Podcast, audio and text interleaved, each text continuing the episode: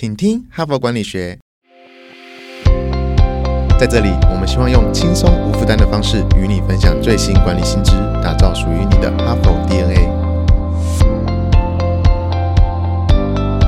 我是节目主持人杨玛丽 Mary，欢迎来到数位转型的世界里哈。因为我这样讲，是因为已经连续好多天都在分享《哈佛商业评论》上有关数位转型的范例哈。那么，如果你是第一次来听的话，我再提醒一下，就是我们在哈佛商业评论在这个月呢有一个创举，就是举办了台湾第一届的数位转型顶格奖哈。顶就是取新格就去故，所以顶格就是取新格故哈。如果你的企业可以拥抱数位转型的话，应该是对你的营收获利跟未来的永续呢会有很大的帮助。所以我们就搭建了一个数位转型的平台，举办了顶格奖。那么，呃，从上个礼拜开始，一直到今天这个礼拜呢，我们都会分享数位转型顶格奖的得奖企业的范例。那一共三十三家企业得奖。那我陆陆续续呢，就挑一些案例来做分享。那昨天呢，我分享了旺宏，在上个礼拜呢，我也分享了红海的科技集团的成功的经验，以及路易莎。那我今天呢，要分享的是伟影科技哈，伟影科技今年呢。夺了我们数位转型综合转型奖的制造业先锋奖的首奖啊，非常的不容易。那伟影科技呢？我如果把我们的编辑为这一篇文章下的标呢，你也会觉得哇，非常了不起，非常厉害，所以应该值得看一看它到底是怎么做的哈。那我们下的标题是零机房的制造业让营收冲高了十六倍哈，十六倍。那我稍微介绍一下伟影的小档案哦，它基本上是。从伟创哈，就是从宏基分出来的，专门在做制造啊，成立的伟创。那么伟创又在分出来的，成立的叫伟影科技呢。那这家公司成立的很短啊，时间很短，还不到十年，才二零一二年才成立。那么现在呢，去年的营业就已经达到了一千八百六十九亿哈，所以成长的是非常快。那它原来呢，就是要做伺服器储存的设备。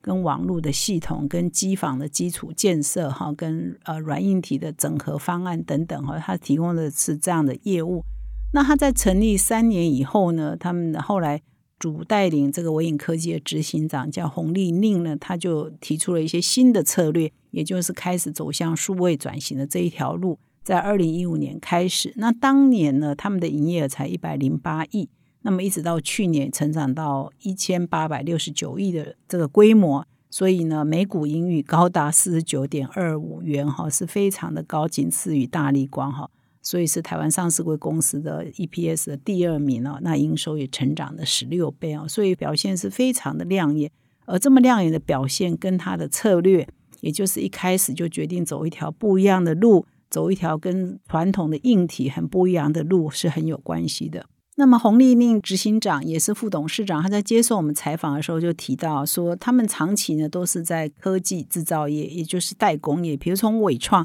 他以前在伟创服务嘛，哈，那其实上都是做代工、做制造，所以就是客户呢会给你规格，那你依照客户的规格去生产你的硬体，那么客户呢会自己安装他需要的软体，或者是委托你安装，哈，再销售给经销商，那么最后呢送到消费者的手中。所以代工厂其实绝大多数呢是不了解最终端的使用者他到底需求是什么哈，那他就这样做了很长一段时间。那么直到他二零一零年呢，从他个人的经验，他在分享他个人的经验，就是说他开始接触到两个客户，这两个客户呢给他非常大的刺激哈。原来生意是可以这样做，这两个客户是谁？一个是脸书，一个是微软哈。那他说，这两个公司来找伟创这样的公司的时候呢，他们提出来的需求跟过去传统的这个客户是不一样的。他一方面要你做硬体，就是你要当然要生产设备给我，同时要你整合软体哈，就是你是要提供他一个马上可以使用的软硬整合的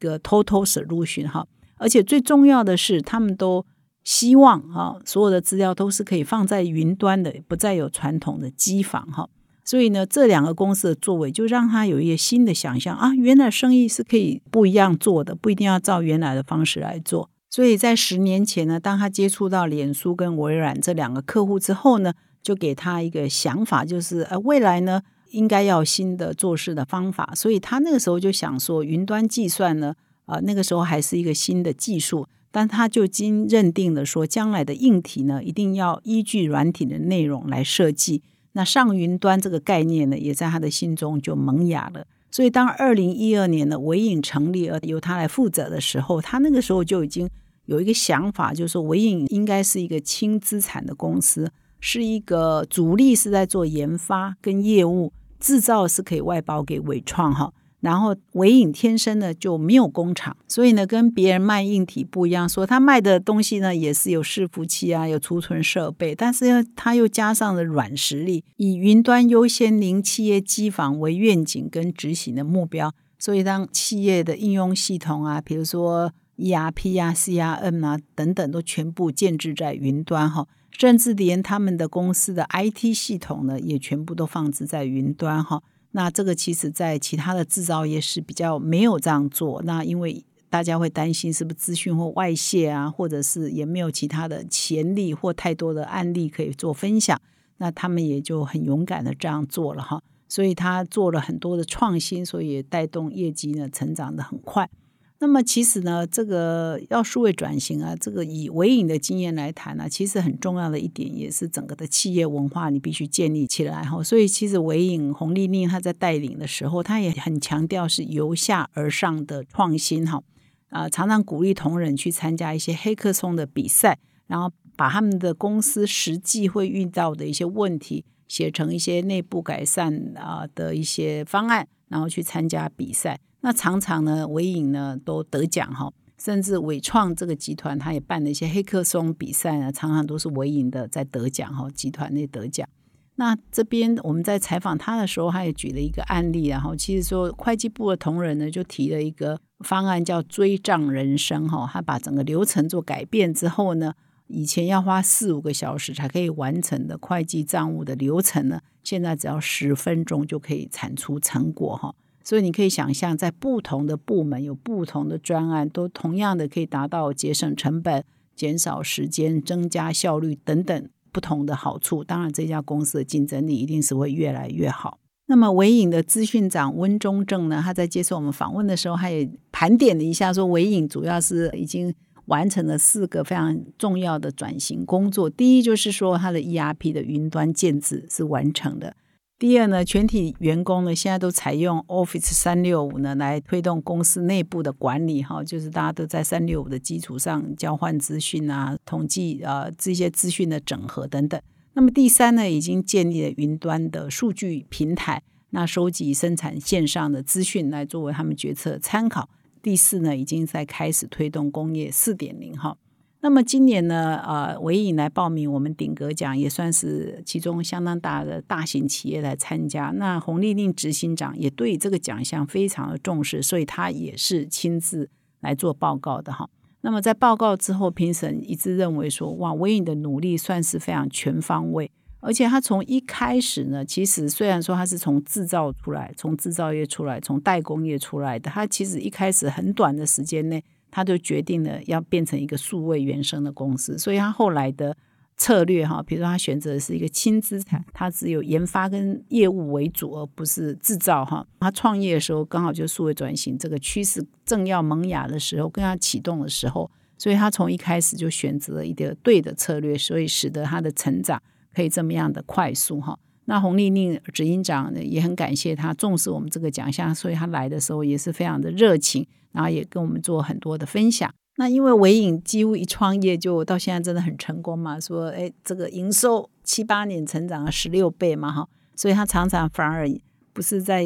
督促这个部署加油加油加油，他反而在常常勉励同仁要高筑墙、广积粮、缓称王。意思是说你要把你的竞争障碍呢筑得高高的哈，然后广积粮食，那缓慢称王就是不要太骄傲，不要太出风头。还是要广纳贤良哈，所以他在经营逻辑上有这样的提醒他所有的同仁。那么以上呢是我今天分享这个微影的数位转型的经验。那一开始呢，他就选择一个对的策略，所以很快速呢就可以成功。你可能已经是一个原来就已经有一个企业，你可能要新创一个公司，要从内部呢 spin off 出去呢，其实你一开始就要把这个全新的这个运作模式考虑进去。或许你一开始的策略对了，未来的路就非常好走哈，免得说你原来的业务呃要转型，其实穿着西装改西装永远是最困难的哈。那以上是今天的分享，希望维影的经验也可以对你的公司的企业数位转型是有帮助的。